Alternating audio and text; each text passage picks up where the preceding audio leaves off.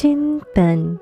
चिंतन कार्यक्रम के सभी श्रोताओं का मैं रचना मुकेश हार्दिक अभिनंदन करती हूँ। सुप्रभात।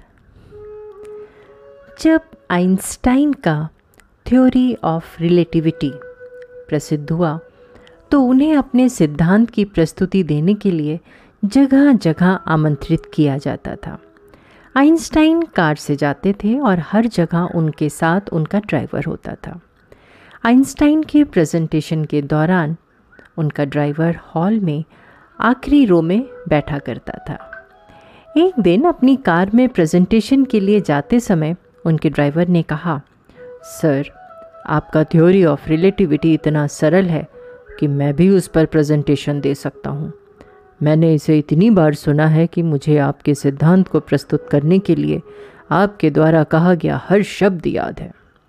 ये सुनकर आइंस्टाइन ने नाराज़ होने के बजाय इसे एक प्रशंसा के रूप में लिया, क्योंकि उन्हें ये जानकर खुशी हुई कि उनका ड्राइवर भी उनके सिद्धांत को समझने में सक्षम था। भले ही ड्राइवर को विज्ञान के बारे में कोई जानकारी नहीं थी। उन दिनों मीडिया एक फलता फूलता उद्योग नहीं था। और लोग वास्तव में नहीं जानते थे कि आइंस्टाइन कैसे दिखते हैं। तो जब आइंस्टाइन ने अपने ड्राइवर से कहा, अगली प्रस्तुति के लिए मैं चाहूँगा कि आप सिद्धांत पेश करें। ड्राइवर सहमत हो गया। जब वे प्रेजेंटेशन वाली जगह पर पहुँचे तो उन्होंने अपने कपड़े बदल लिए। ड्राइवर ने एक पेशेवर वैज्ञानिक के रूप में कपड़े पहने और खुद आइंस्टाइन ने ड्राइवर के रूप में कपड़े पहने व हॉल के अंदर चले गए। उनका ड्राइवर मंच पर गया और प्रस्तुति देने लगा।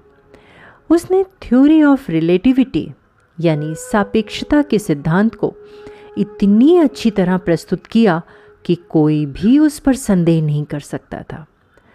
प्रेजेंटेशन ख़त्म होने के बाद सवाल जवाब का दौर शुरू हुआ। अधिकांश प्रश्न पिछली प्रस्तुतियों की तरह ही थे। इसलिए ड्राइवर आसानी से उनका उत्तर देने में सफल रहा।